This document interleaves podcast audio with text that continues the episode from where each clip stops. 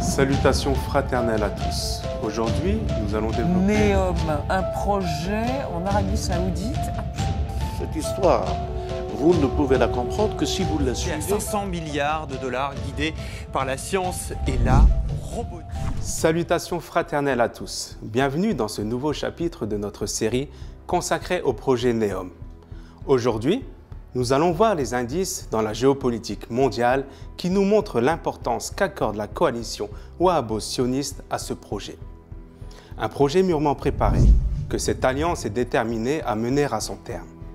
La fin de l'année dernière a été marquée par deux annonces d'une extrême importance.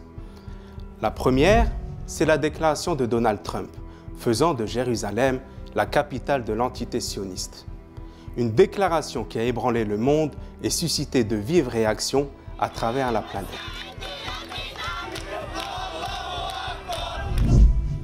La seconde est quant à elle passée inaperçue. Il s'agit de l'annonce faite par le prince héritier saoudien Mohammed ben Salmane concernant le lancement du projet NEOM. Ainsi, Jérusalem, sur laquelle tous les projecteurs sont braqués, occulte l'autre lieu saint, le mont Sinaï, Djebel el-Lawz.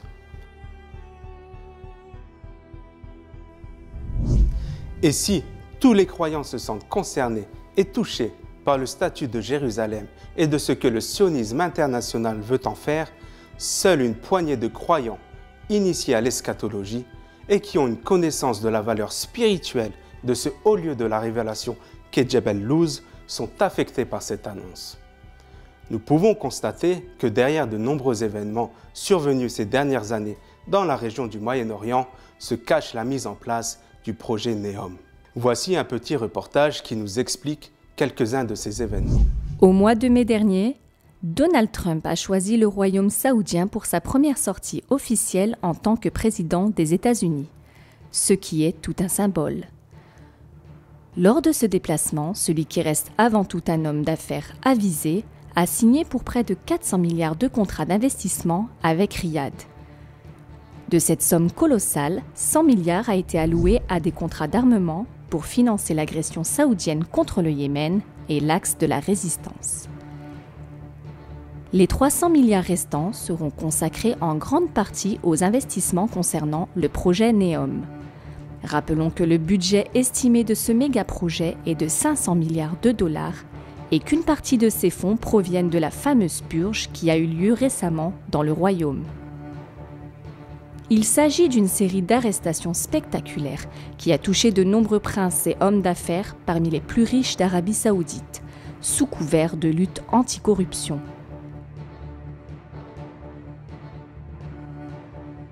Le choix proposé par Mohammed ben Salmane était simple, la libération moyennant finance. Cette vaste opération de raquette à grande échelle a permis de récupérer près de 100 milliards de dollars.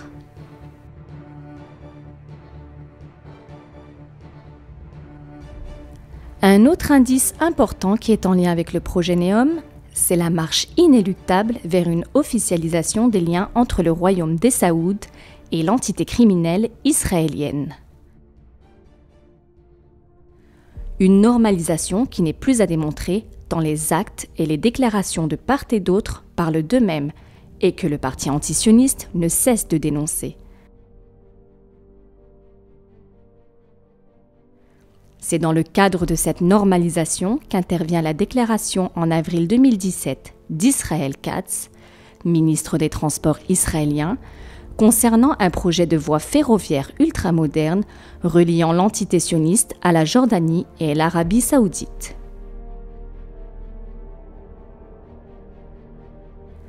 Un projet venant compléter celui de voie ferrée reliant la Méditerranée à la mer Rouge. Le projet Red Med, entre les ports d'Eliat et d'Haïfa en passant par Dimona.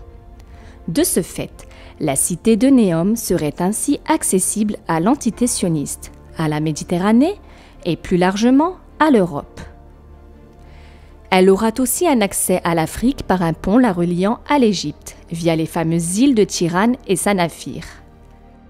Situées à l'entrée du golfe d'Aqaba, sur la mer Rouge, ces deux îles ont été vendues le 24 juin dernier par l'Égypte à l'Arabie saoudite.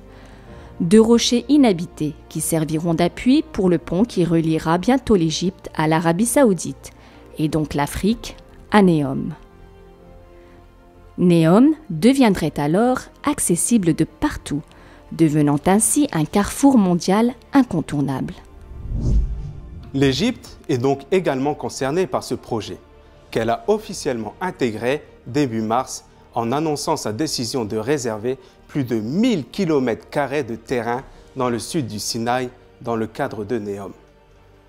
Un fonds commun de plus de 10 milliards de dollars a été mis en place dans ce sens par le Caire et Riyad. Sa création a été annoncée lors d'une visite au Caire du prince héritier saoudien Mohammed ben Salmane au début du mois de mars 2018. Et il ne serait pas étonnant de constater dans les prochains mois ou les prochaines années qu'une partie de la Jordanie et de l'entité sioniste israélienne soit également consacrée à ce projet. Il faut savoir aussi que la personnalité qui a été choisie pour diriger le projet NEOM est l'Allemand Klaus Klenfeld, ancien PDG de Siemens, qui est, comme par hasard, membre du comité de direction du groupe Bilderberg. Rappelons que ce fameux groupe rassemble l'élite mondiale de la finance, de l'économie, de la politique et des médias, ainsi que des responsables de l'armée, des services secrets, mais aussi des scientifiques et universitaires. Parmi ses membres les plus connus, figurent des personnalités aussi célèbres et puissantes qu'Henry Kissinger ou encore les Rockefeller ou les Rothschild. Il est sans aucun doute le plus puissant des réseaux d'influence, au point d'être considéré comme un véritable gouvernement mondial occulte. Et c'est donc ce groupe Bilderberg qui supervisera NEOM. C'est la participation de toute l'élite mondiale qui est demandée pour la mise en place de ce projet, dont l'un des objectifs inavoués n'est autre que l'instauration du Grand Israël, à l'insu des peuples de la région et dont NEOM sera une partie intégrante. Dernier point important que nous traiterons aujourd'hui, c'est la campagne de promotion internationale mise en place autour de la personnalité de Mohammed ben Salmane. On constate que depuis quelques mois, un plan médiatique mondial est orchestré afin de valoriser les actions du prince héritier saoudien. Ce dernier est présenté dans les médias internationaux comme un homme de son temps, désireux de faire passer le royaume saoudien dans une ère nouvelle, de modernité et d'ouverture.